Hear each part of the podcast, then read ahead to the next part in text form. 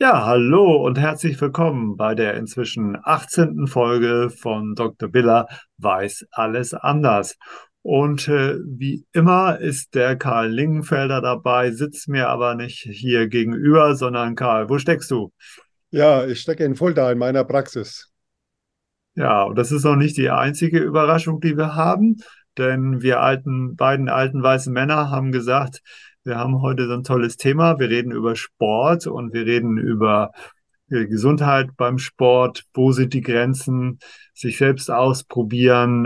Wir reden über Sucht. Wir reden über Ernährung und Sport. Und da haben wir gesagt, da müssen wir jetzt auch mal eine junge Frau dabei haben. Und ich freue mich sehr, dass Flores Rekowski zugeschaltet ist. Hallo Flores, wo finden wir dich?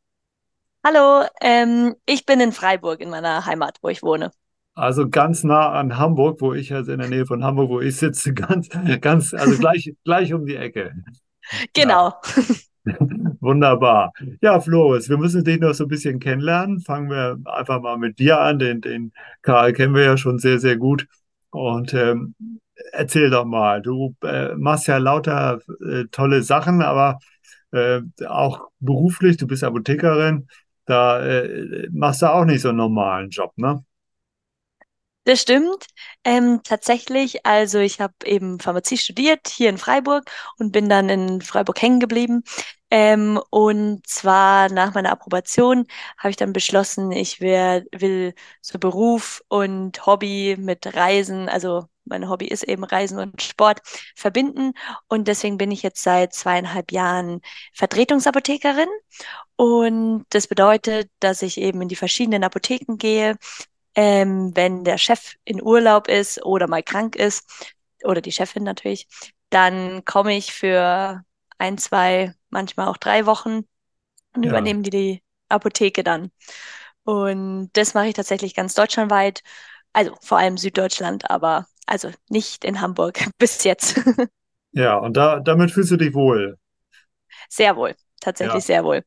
Das, Auf jeden ja, Fall. ja, ist bestimmt sehr, sehr abwechslungsreich. Andererseits kann ich mir vorstellen, man ist ja dann nie, hat ja nie so richtig so ein tiefes Heimatgefühl, oder? Ja, das stimmt. Allerdings mache ich jetzt schon immer mal wieder mehr Apotheken hier im Umfeld, also in die ich dann auch immer mal wieder komme. Und da hat man dann wenigstens mal ein bisschen dieses Teamgefühl, Teamgedanke, weil man die dann schon kennt. Und dann kann man da wieder dazukommen. Aber natürlich das viele, viele verschiedene, da ist halt immer was Neues, aber es, man kann in keinen Alltagstrott verfallen, in den langweiligen, sondern es bleibt auf jeden Fall immer spannend und herausfordernd. Ja, muss ich, muss ich dann ja wahrscheinlich in jeder Apotheke erstmal zurechtfinden. Ne? Auf jeden Fall, genau. Es gibt immer ein neues, also ein anderes Kassensystem, Betriebssystem und dann, wo was steht und was für Stammkunden und so weiter und so fort. Also ja, es, es ist nicht langweilig. Ja, ich habe ja jetzt hier zwei super Sportexperten. Der Karl, der, der ist ja schon mehrfacher Ironman, das hatten wir schon mal nebenbei erwähnt. Und ähm, auch du hast so einen leichten Hang zum Extremsport scheinbar, nicht? Denn äh, äh, du planst ja jetzt ein ganz äh, großes Ereignis, da wollen wir auch mal drüber reden. Er- erzähl uns doch mal ein bisschen was von diesem Ereignis. Genau, also ich plane tatsächlich mit einer Freundin zusammen, Saskia Bauer, ein Everesting-Event. Und zwar Everesting sagt vielleicht ein paar Menschen, was aus dem Radsport kommt es ursprünglich.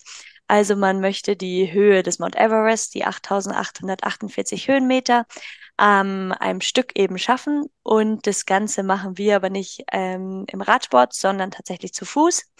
Und ähm, haben das natürlich selber auch schon gemacht. Sonst könnte man, glaube ich, so ein Event nicht organisieren, wenn man gar nicht weiß, wovon man spricht. Und also wir haben das ähm, zweitausendeinundzwanzig hier an unserem Hausberg von Freiburg aus am Schauinsland gemacht und sind insgesamt zwölfmal den Schauinsland hochgelaufen. Und jetzt organisieren wir eben ein Event, das äh, Juni zweitausendvierundzwanzig, also nächstes Jahr, stattfinden soll, also stattfinden wird. Und da ähm, wollen wir ähm, für zweihundertfünfzig Teilnehmer ähm, ein großes Event, wo die eben ihren persönlichen Mount Everest besteigen. Und genau, das organisieren wir gerade, oder das organisiere ich gerade nebenbei, neben meiner äh, Vertretungstätigkeit. Und dafür ist es natürlich super, auch selbstständig zu sein und sich selber seine Zeit einplanen zu können.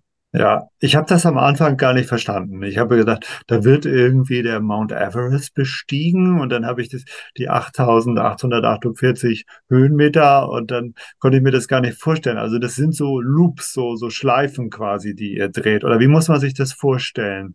Ähm, und, genau. Und, und, Ähm, also es ist so, dass wir tatsächlich immer den gleichen Berg hochgehen und wir haben für nächstes Jahr im Brandnertal eine Bergbahn, die Palüdbahn, also es ist im Vorarlberg und es wird so stattfinden, dass man immer wieder die gleichen Weg hochgeht und mit der Bahn runterfährt. Also es ist, das Event ist ganz knieschonend, also auch für Menschen, die irgendwie Knieprobleme haben beim Bergabgehen oder beim zu vielen Bergabgehen, auch für die ist es was, weil man geht eben nur hoch. Und Und ähm, genau, also man läuft tatsächlich im Brandnertal, weil es fünfhundertzwanzig Höhenmeter da sind, eine Strecke, läuft man insgesamt siebzehn Mal diesen ah. Berg hoch, genau, und eben mit der Bahn immer runter. Also die Bahn wird, ähm, die haben wir für sechsunddreißig Stunden zur Verfügung, also die fährt die ganze Nacht durch für dieses Event und ähm, also man, ja, läuft immer hoch und Ähm, ja, fährt und dann wird wieder, wird wieder runtergefahren. Und wie, wie, und wie lange äh, macht man sowas dann? Wie lange dauert das? Wie, das ist äh, sicherlich eine Spanne. Einige sind schneller, andere sind langsamer. Genau, also wir haben mal die Zeitspanne sechsunddreißig Stunden festgelegt. Das ist als Maximum, aber das ist tatsächlich super weit gefasst. Also das ist wirklich so, mhm. dass es auch wirklich den Normalmensch, also den Normalsterblichen ansprechen soll und nicht nur extrem Sportler, wie zum Beispiel dich, Karl. ähm, und also man kann bei den sechsunddreißig Stunden sich theoretisch ähm, auch mal hinlegen. Also wir haben oben so ein Summit Camp, wo es äh, Verpflegungsstationen und ähm, Chill-Out-Area und eben, dass man sich da auch mal ablegen könnte. Also das ist auch erlaubt. Wir nehmen das jetzt gar nicht so streng als Wettkampf. Ähm, also natürlich kann man es. Also man kann natürlich seine Zeit selber persönlich messen mhm. und ähm, sich selber zu challengen, möglichst schnell. Aber es ist gedacht einfach nur, dass man es schafft in diesen sechsunddreißig Stunden. Okay, und dann kommt der Besenwagen, ne? Aber das schafft sowieso dann jeder schon in den, nach den sechsunddreißig Stunden. Doch, das sollte naja. echt jeder schaffen. Mhm. Also wir damals haben tatsächlich siebenundzwanzig Stunden gebraucht und haben auch super viele Pausen gemacht, haben viel gute Sachen gegessen und haben uns da richtig hingesetzt und richtig Zeit genommen und nicht nebenbei Hektik, ähm, schnell, schnell. Darüber sprecht ja. ihr ja auch in euren Podcast, dass man sich Zeit nehmen soll zum Essen. Das haben wir da auch gemacht, auf jeden Fall. Ja, das, das klingt, klingt da ganz interessant. Wir werden natürlich, da gibt es eine tolle Website, die habe ich mir angeguckt. Wir werden das in unseren Shownotes, äh, werde ich das äh, verlinken, deine Website, dass man sich das alles nochmal genau angucken kann. Da ist auch eine Anmeldung dabei. Und ähm, äh, Karl, hast schon Lust? Wäre das was für dich? Hört sich spannend an, ja. Gut, ich bin ja ein, ein Extremsportler gewesen, das muss man natürlich dazu sagen. Das ist lange her. Aber wie viele Anmeldungen habt ihr denn schon, Flores? Vielleicht könnte ich ja mit dem Andreas zusammen das Ding machen. Sehr, sehr gerne. Also es sind auf jeden Fall noch Plätze frei. Also wir haben ähm, jetzt eben erst mit der Anmeldung begonnen und haben bis jetzt tatsächlich fünfzehn Anmeldungen und haben ähm, aber noch gar nicht jetzt halt Google-Werbung oder so geschalten. Das wollen wir jetzt halt noch und sind eben gerade dabei, noch bekannter einfach zu werden. Und ähm, ja, unser Ziel wären die zweihundertfünfzig. Also für euch beide ist Platz und wir würden uns sehr Platz. freuen. Ja, ich habe ja gesehen, es gibt einen Früh- Frühbucherrabatt, der, der, der ist ja so langsam die Deadline, glaube ich, ne? Irgendwie genau, das jetzt gilt jetzt auch im November, genau. Deswegen ranhalten. Okay. Ja. Was kostet denn, was kostet der Spaß? Ähm, also das, äh, wir haben tatsächlich, das habe ich noch gar nicht erwähnt, wir haben tatsächlich für die, für die Everesting das Ganze zu hart ist oder man zwar eine Challenge will, aber nicht so eine ganz so hohe, ähm, haben wir auch tatsächlich das halbe, also Everesting nennen wir das mit viertausendvierhundert Höhenmetern und ähm, das kleine kostet im Early Bird gerade dreihundertneunundneunzig und das große Everesting vierhundertneunundneunzig. Ja, okay. Und dann ist man wandert dann ja auch in der Dunkelheit. Wie kann man sich das vorstellen? Muss man dann Lampen haben oder ist da was, was beleuchtet oder, oder ist das dann wie so eine Nachtwanderung? Ähm, also wir haben, ähm, also wir werden es tatsächlich gut markieren. Also wir laufen auch tagsüber einen anderen Weg als äh, nachts. Tagsüber ja. ist es so ein kleiner Weg, super schön an so einem Wasserfall entlang, aber so ein kleiner Pfad, sehr abwechslungsreich, richtig, richtig schön. Ähm, und tagsüber werden wir den sichereren, bisschen länger ähm, von den Kilometern, aber auch nicht viel. Ähm, und der geht sozusagen so eine Forststraße, also so ein Forstweg, also ein Weg, also so ein Schotterweg. Und ähm, den werden wir auf jeden Fall gut markieren, haben auch auf jeden Fall Helfer, die die äh, so Strecken posten, und wir werden es absichern sozusagen, also dass jetzt niemand verloren geht. Und tatsächlich haben wir da, also weil es ist am zweiundzwanzigsten Ähm, Juni nächsten Jahr, das ist ja einer der längsten Tage des Jahres, zum Glück, ähm, und es ist tatsächlich da Vollmond auch, also es wird, äh, wenn jetzt die Wolken mitspielen, also die Wolken weg sind, dann wird man da schon viel sehen, aber wir werden auf jeden Fall auch ähm, es gut ableuchten, ähm, also mit ja. ähm, Leuchtsachen Feld. markieren, aber eine Stirnlampe ähm, sollte, also wir schreiben auch so eine Checkliste, was jeder mitbringen soll, eine Packliste, mhm. und eine Stirnlampe sollte dann jeder doch mitbringen. Ja, ja, Karl, du kennst es ja aus dem Extremsport noch. Also wa warum macht man sowas? Was, was, was motiviert einen dazu? Warum hast du Ironman gemacht? Was ist das? Ist das wirklich, sind ja. das die Endorphine oder was passiert? Was passiert da mit einem? Ja, meine, meine Sportkarriere war ja so. Ich bin einmal, damals war ich ja noch im Rettungsdienst beschäftigt. Und da gab es in Schlüchtern einen Stadtlauf, zehn Kilometer.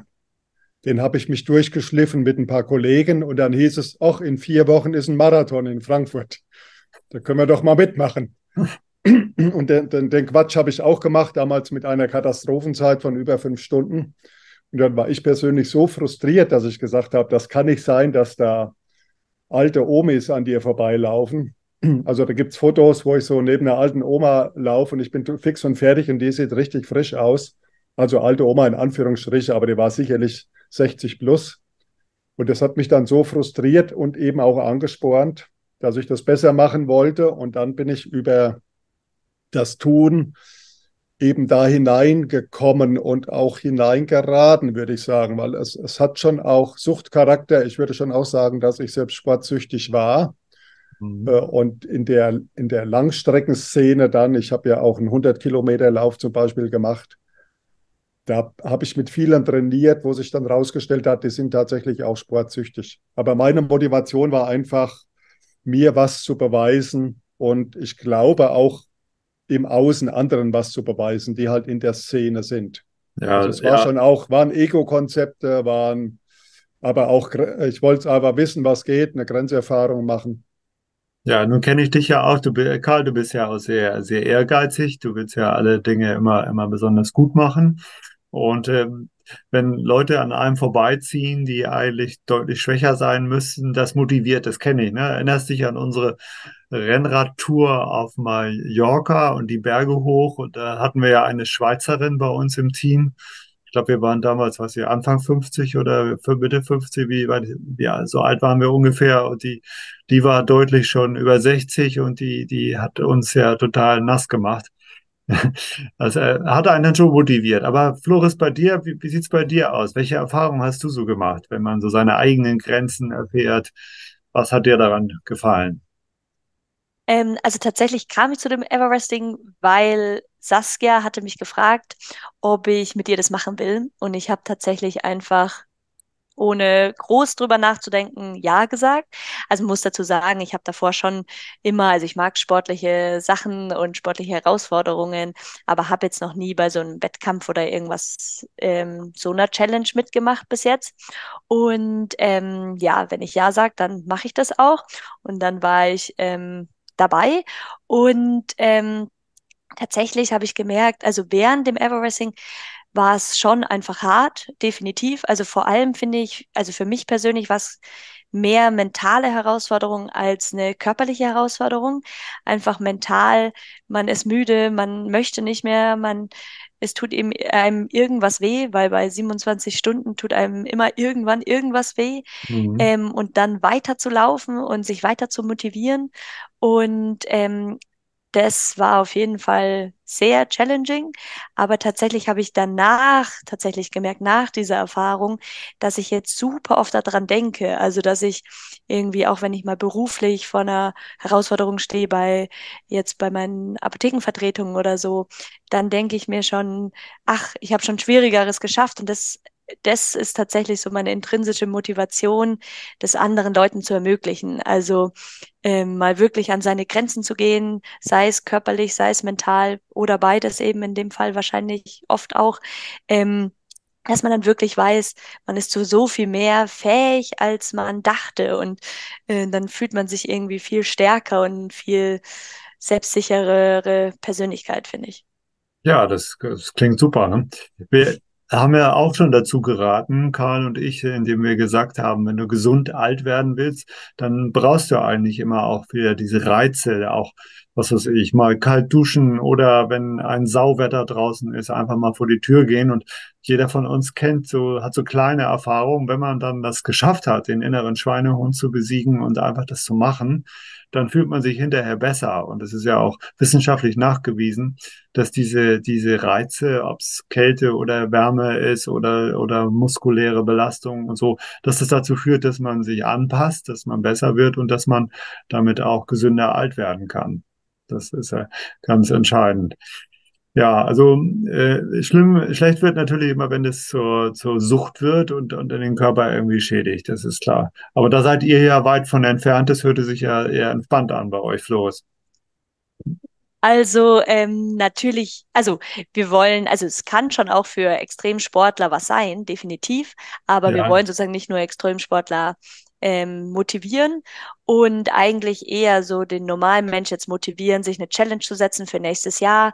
Deswegen hoffen wir mit jetzt ganz vielen Anmeldungen jetzt auch über die Zeit irgendwie November, Dezember, Januar, wo dann ja sich viele Vorsätze machen fürs nächste Jahr. Wir werden die Teilnehmer dann eben auch mit an die Hand nehmen und einen Trainingsplan haben wir vor zu erstellen, und ähm, also auch für Leute, die eben noch nicht so oft solche Erfahrungen gemacht haben. Aber natürlich auch für Extremsportler oder ehemalige Extremsportler wie dich, Karl, klar. Ja, man kann das, kann das wieder erwecken, ne? Müssen wir uns überlegen, Karl, ob wir da mitmachen wollen.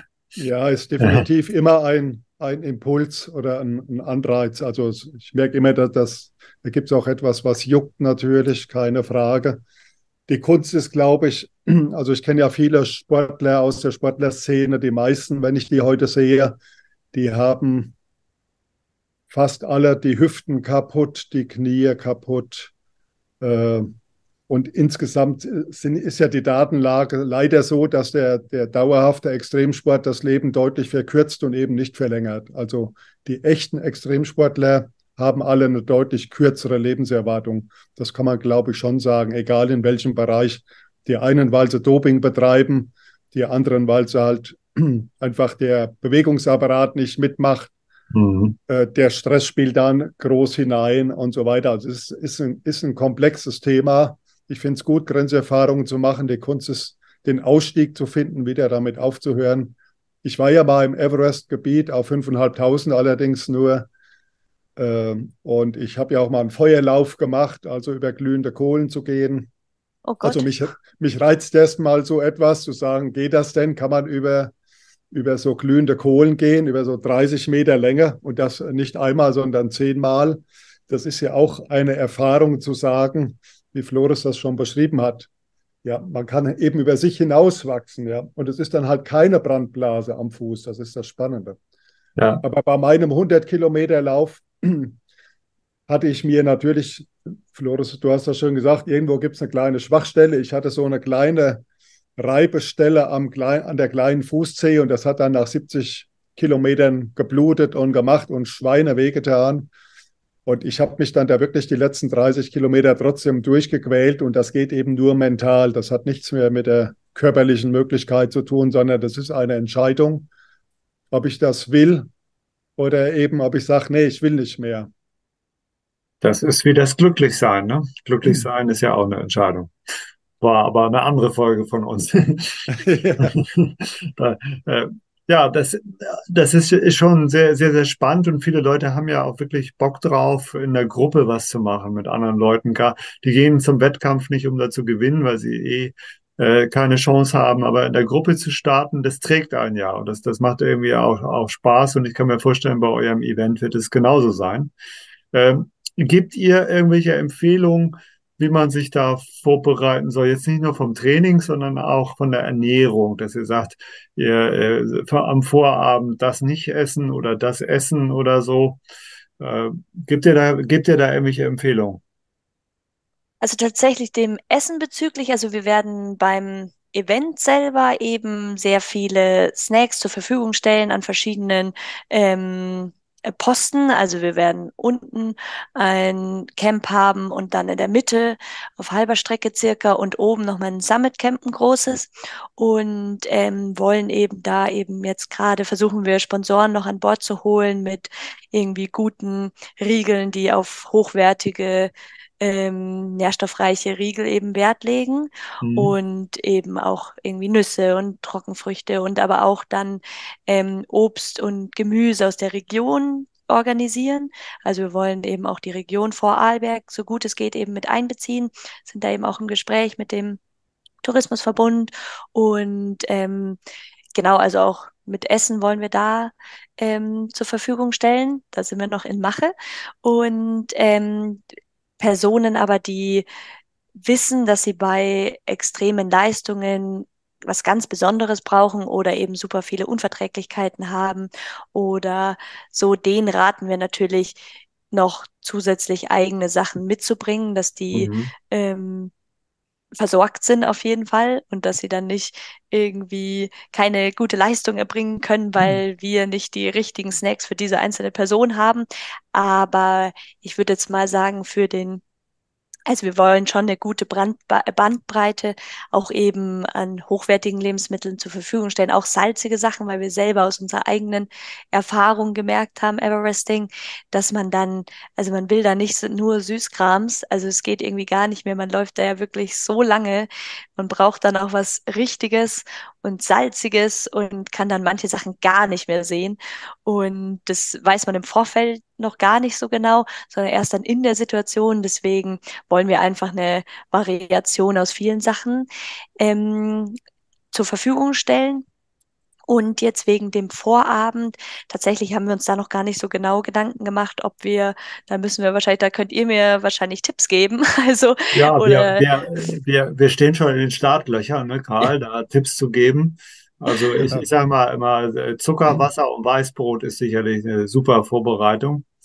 Nee, das ist, ein das ist natürlich ein Scherz, aber hat einen, hat einen ernsten Hintergrund. Also ich hatte früher mal äh, einen Bekannten, und der hat afrikanische Läufer betreut, und der ist mit denen so in ganz Europa äh, von Veranstaltung zu Veranstaltung getingelt. Sie haben dann immer die Preisgelder da ab, abgeräumt und haben ihre Familien damit zu Hause versorgt. Das war ein äh, lukrativer Job für die, und die waren, waren auch sehr, sehr gut.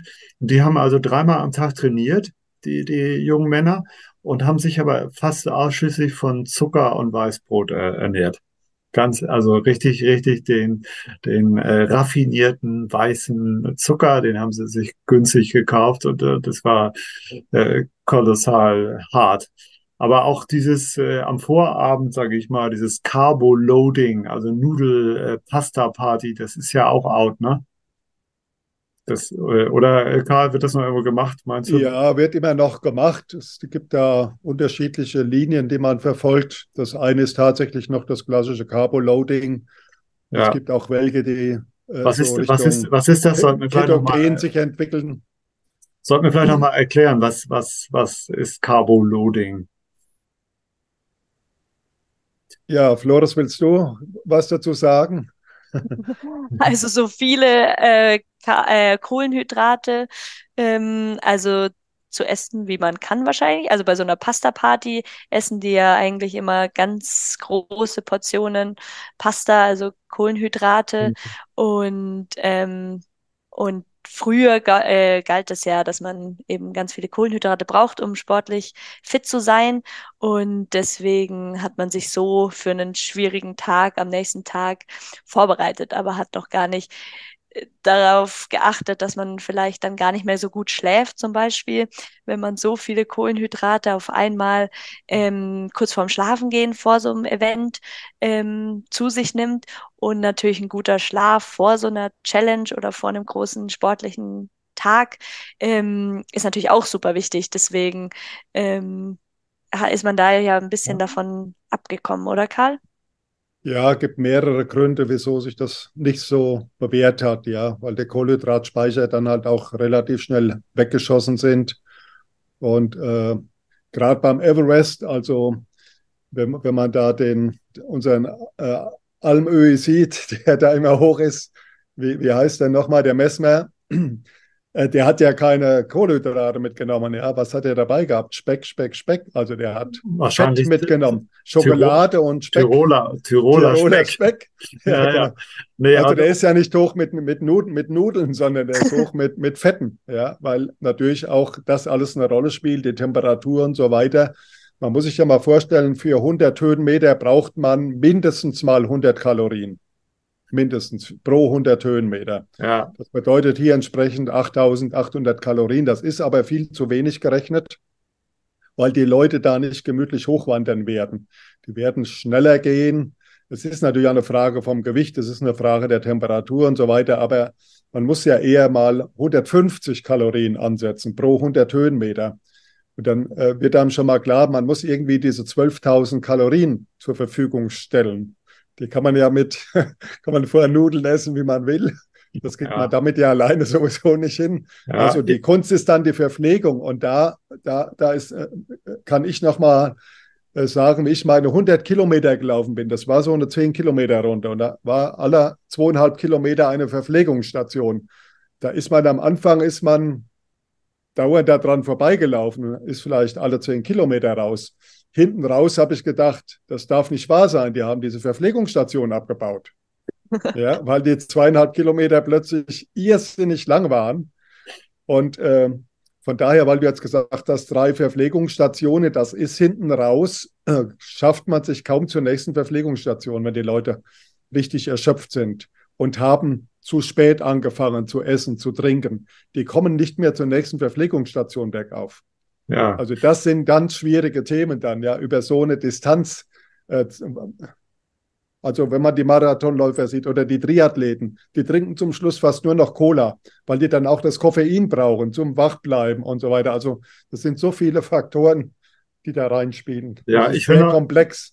Ich will noch mal ergänzen, das, Car- das richtige Carbo-Loading bei Sportlern, das impliziert, dass man vorher erstmal oh, ja. die, Glyko- die Glykogenspeicher leert. Also die Leber speichert die Kohlenhydrate in Form von Glykogen und dann äh, wird erstmal die, werden die Speicher leer gemacht, indem man also tagelang gar keine Kohlenhydrate isst. Und, und dadurch bringt man die Kohlenhydratspeicher auf Null, die Glykogenvorräte sind erschöpft und dann haut man richtig rein und haut sich die Nudeln rein.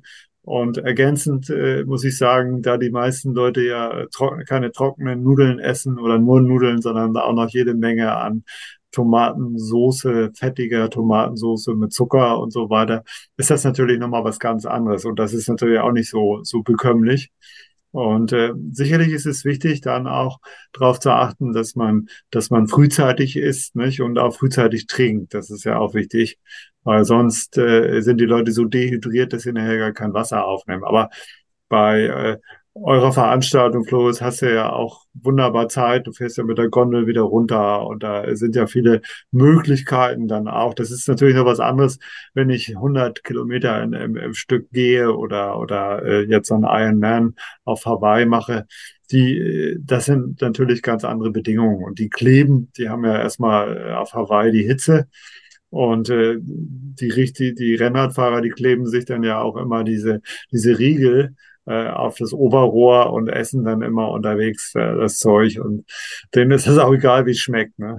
Da wird, wird, da wird alles reingepfiffen. Und heute, heute messen sie alle permanent ihren Blutzuckerspiegel. Das kannst du ja inzwischen auch, die haben ja immer diese, diese Diabetesknöpfe an der Seite, diese Nadeln. Äh, zukünftig wird man das über die Uhr geliefert bekommen, dass du permanent sehen kannst, wie ist mein Blutzuckerspiegel und dann halten die das hoch. Ich wollte, ich wollte gerne nochmal darauf eingehen, Äh, wir reden ja in diesem Podcast auch viel über Mikronährstoffe und die äh, sinnvolle Substitution. Und äh, ja, äh, was, wir sollten das vielleicht mal kurz ansprechen, Karl und, und Flores, was wir da so empfehlen. Also ich, ich stelle immer wieder fest, die, die Apotheken sind ja alle sehr zurückhaltend immer, ne? Ich lese häufig so in Apothekenzeitschriften, dass sie immer das wiederholen, was sowieso in der Öffentlichkeit gesagt wird, brauchst du alles nicht, gesunde Ernährung reicht aus. Ich wundere mich immer bei den Apothekern, dass die sowas sagen, weil sie, das ist ja so, als wenn ein Gemüsehändler sagt, esst mal nicht so viel Gemüse, Leute. Weil sie das ja selber im Regal stehen haben und eigentlich ja verkaufen wollten. Aber gut, das ist der Mainstream, äh, Karl, wir haben da ja schon oft drüber gesprochen, ja. dass wir das für, äh, äh, dass wir das anders sehen, dass wir da eine andere Meinung haben. Und das würde ich schon für sehr äh, sinnvoll halten, zu substituieren. Also auch vorher, damit man die, Absolut. Ne, also damit man optimal versorgt ist. Mhm. Und lass uns einfach mal äh, so eine Aufzählung machen, was man denn alles, äh, womit man sich optimal versorgen soll. Und bei Sportlern finde ich total interessant, äh, äh, wo ich überhaupt nicht drauf gekommen wäre, äh, ist das Thema Vitamin D. Ähm, ja. Karl, wir haben ja gerade zwei Folgen Vitamin D hinter uns. Wer Lust hat, kann sich die anhören. Äh, brauchen wir nicht weiter darauf einzugehen. Also achtzig Prozent der Bevölkerung in Deutschland sind nicht gut versorgt mit Vitamin D. Und man denkt immer, naja, Sportler, die sind da immer draußen und so weiter. Aber das Thema ist eben, die cremen sich ein mit, mit Lichtschutzfaktor fünfzig oder sind auch von oben bis unten eben mit Klamotten bedeckt, ne? Selbst so Surfer, die, die, die kriegen ja heute überhaupt gar kein Licht mehr, weil sie, weil sie immer ganz halb im Neoprenanzug sind. Das ja, reicht ja. Also, es ist tatsächlich äh, komplex, dass, dass ein Sportler gut versorgt ist. Und da geht es nicht nur darum, ob er eine gute Leistung dann bringen kann oder durch so einen Wettkampf durchkommt. Es geht ja auch darum, ob er danach Äh, krank ist, ob er immunologisch kollabiert und so weiter. Das sind ja oft die Schwierigkeiten. Wir kennen das, den Jan Ullrich, äh, den hat man immer nur mit Herpeslippe gesehen und so weiter. Also wie wird das immunologisch weggesteckt? Was passiert da insgesamt, wenn man da mittelfristig äh, dran denkt und eben nicht nur an die, an die kurze, an den, äh, also was bringe ich jetzt in diesem Wettkampf? Und da haben wir natürlich einmal die, das große Vitamin-Thema. Wie sollen die Leute sich mit Vitaminen, die ganze B-Vitamin-Reihe ist da auch wichtig, aber auch die antioxidativen Vitamine natürlich. Mhm. Wir haben das Thema mit den Mineralstoffen, mit dem Schweißverlust, beim Natrium angefangen, über Magnesium, Kalium. Eisen ist wahnsinnig wichtig im Sportbereich, vor allem im Ausdauersport, wird sehr unterschätzt, gerade bei den Frauen. Die laufen oft mit ihrer Anämie durch die Gegend noch, was natürlich äh, brutal einbrechen lässt. Dann habe ich das große Thema mit den Aminosäuren, mit den B C A As zum Beispiel, diese verzweigkettigen Aminosäuren, die modern geworden sind, aber auch andere Aminosäuren, die eine Rolle spielen. Und wir haben dann noch hundert Millionen andere Sachen, also mit Carnitin, mit Q zehn, mit Kreatin, mit äh, N A D H und so weiter. Und es ist schon komplex, ja. Genau. Also äh, du hast ein wunderbares Stichwort geliefert eben, Karl. Es gab so eine Umfrage mal bei äh, Leistungssportlern, bei Elitesportlern und die nehmen natürlich alle irgendwelche Nahrungsergänzungsmittel ein und äh, dann wurden sie gefragt, warum sie das denn tun würden. Und da ging es interessanterweise nicht darum, ihre Leistung zu steigern. Das war bei ganz vielen ganz hinten, sondern es ging vor allen Dingen um das Thema, die Regeneration zu verbessern. Und das ist ja das, wo man auch besser wird, nicht? Also das ist immer wichtig, dass man, dass man in Ruhe regeneriert. Es gibt ja, gab ja früher immer so, du musst trainieren, trainieren, trainieren und viele Kohlenhydrate und dann kommst du voran. Gilt ja auch für eure Veranstaltung, Flores. Das ist nicht so, ne? Man muss sich zwischendurch immer wieder Zeit gönnen, Ruhe gönnen, muss sich regenerieren. Und dafür braucht man eben die ganzen Mikronährstoffe. Und Karl, du hast sie eben in schneller Reihenfolge schon alle genannt. Eisen würde ich auch nicht alle, aber einige. Aber, aber, ja, aber die wichtigsten hast du schon. Ja, so. Das können, können wir, das, da müssen wir nochmal eine eigene Folge machen, um auf einzelne Sachen einzugehen. Aber äh, die verzweigkettigen Aminosäuren, die sind nicht so jedem geläufig, glaube ich, die sind total wichtig. Und äh, da es ist wirklich so, dass äh, Sportler auch bei eurer Veranstaltung Flores, wenn du da hochläufst, und äh, wirst du nicht äh, deinen Energiebedarf komplett über die Kohlenhydrate abdecken können, sondern der Körper fängt an, auch äh, Proteine äh, zu verbrennen. Also die werden, es geht also auch hier nicht um Muskelaufbau, sondern es geht darum, dass man eine zusätzliche Energiequelle hat. Also das, und da muss man äh, sehen, dass man Proteine zuführt und am besten eben diese verzweigkettigen Aminosäuren auch in purer Form, äh, um das reinzubekommen. Und äh, das ist entscheidend. Und was einem natürlich sofort einfällt, was jeder Sportler sagen würde, was du aus der Apotheke kennst, Flores, ist Magnesium, ne? Ja. Aber das, genau. das Spannende ist ja, das Spannende ist ja, dass ähm, die, äh, das Spannende ist, dass, dass es ja nicht nur hier um Muskelkrämpfe gibt. Die meisten Leute sagen ja immer, ja, ich nehme Magnesium, ich habe Krämpfe oder um Krämpfe zu verhindern. Das ist gar nicht so das Thema, denn das ist auch total wichtig. Magnesium ist an sechshundert verschiedenen Stoffwechselprozessen beteiligt und es geht ja auch um Energiegewinnung. Also wenn du zu wenig Magnesium hast, und Magnesium ist reichlich im Schweiß enthalten, das kann man ja messen, das geht raus aus dem Körper, also da muss man schon was machen. Ähm, ja, also da gibt's lustige Geschichten, und das ist ja auch ein Tipp, äh, Karl, den wir wahrscheinlich geben können. Magnesium langfristig einnehmen, das baut sich sehr langsam auf, und auf keinen Fall, und das, Flores, das könnt ihr eben als Tipp geben, äh, irgendwie morgens nochmal schnell ordentlich richtig äh, Magnesium reinpfeifen. Ich habe mal so eine Wohltätigkeitsradtour mitgemacht und da war ein Arzt neben mir und der plötzlich äh, verschwand er in die Büsche. Was hatte er gemacht? Er hatte, er hatte morgens, morgens nochmal richtig Magnesium, weil er am Tag davor Muskelkrämpfe hatte, hatte er dann nochmal ordentlich morgens zum Frühstück Magnesium äh, äh, genommen, und das wirkt eben abführend, laxierend, wenn das so hoch dosiert ist, und das war der Fall. Er hat sich dann verabschiedet und ich habe ihn dann nicht mehr gesehen in der Tour. Oh nein! Ja, ja, also, äh, ja, und dann ist es auch so, du brauchst ja, auch bei Fußballmannschaften gab es schon die Fälle, dass ein neuer Trainer kam und sagte, wir müssen jetzt alle Magnesium nehmen, damit ihr fit seid. Und, äh, und dann haben sie vor dem Spiel Magnesium genommen und dann hingen die da äh, lasch rum, weil sie den Muskeltonus nicht mehr aufbauen konnten, ne? Also, und den brauchst du ja gerade, wenn du dann so einen Ball da durch die Gegend ballerst. Ja. Ja. Das Magnesium sollte, ja, also entweder halt frühzeitig davor oder halt dann danach. Also tatsächlich, ich bin, ja, langfristig, genau. Und ich bin tatsächlich auch in Gespräch, also dadurch, also als Apothekerin halt auch mit verschiedenen Firmen, oder ich versuche sozusagen auch, es gibt ja oft so Nährstoffe extra für Sportler. Die Vitaminpräparate oder diese Spurenelementspräparate sind ja tatsächlich leider meistens gar nicht so preiswert.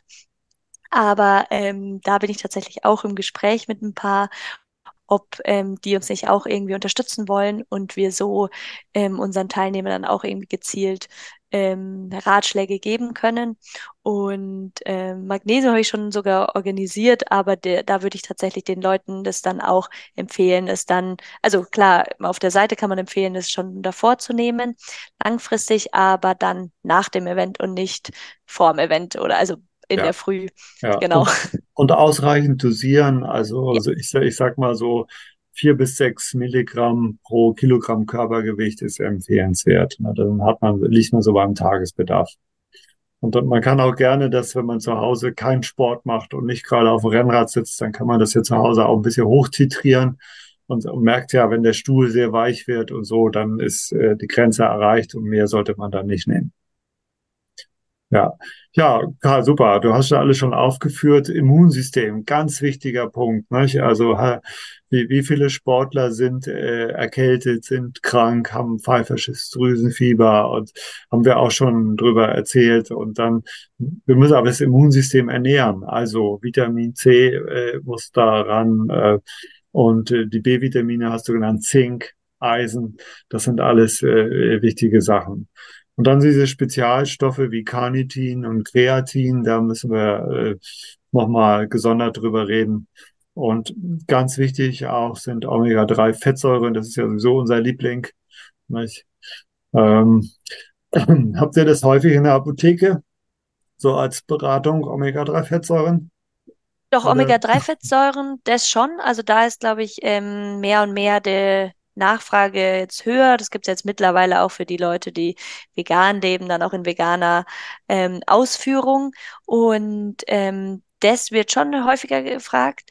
Und sonst Vitamine ist halt, manche Leute sind da sehr empfänglich für eine Beratung diesbezüglich, aber viele blocken das auch komplett ab und sagen, nee, das ist zu teuer, das ist auch in meiner Nahrung drin oder so, an die kommt man dann so leicht nicht ran. Aber ich ja. gebe da eigentlich schon immer mein Bestes, ähm, die da auch diesbezüglich gut zu beraten. Ich möchte nicht gesund und fit sein, das ist mir zu teuer. Ja, das ist nicht gut. Das Thema, das Thema kennst du auch manchmal aus deiner Praxis, ne? Äh, bei dir, äh, Karl. Gott sei Dank nicht so häufig. Die Leute, die zu mir kommen, wollen schon auch was machen.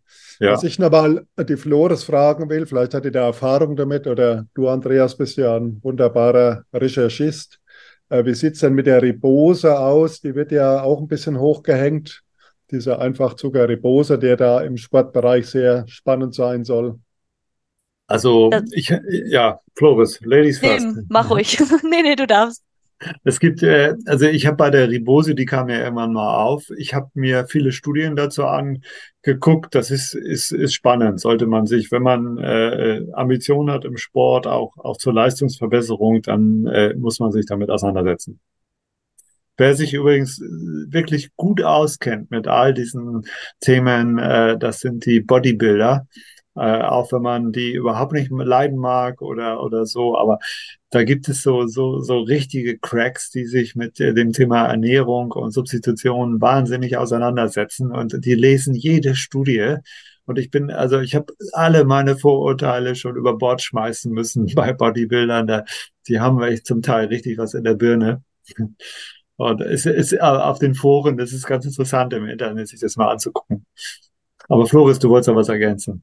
Guter Tipp, dann muss ich mal auf die Bodybuilder-Seiten, da war ich jetzt noch nie unterwegs, äh, wenn die sich so auskennen. Also ich kenne es tatsächlich nur aus dem Hobbysport, ähm, in meiner Freundeskicke gehen wir auch oft irgendwie Rennradeln, und die benutzen das und schwören da irgendwie jetzt drauf, dass es sie halt eben sehr äh, fit macht für, den, äh, für die Rennradtour und am Berg dann und so weiter und so fort. Also wenn man eben gerade sehr viel Energie braucht.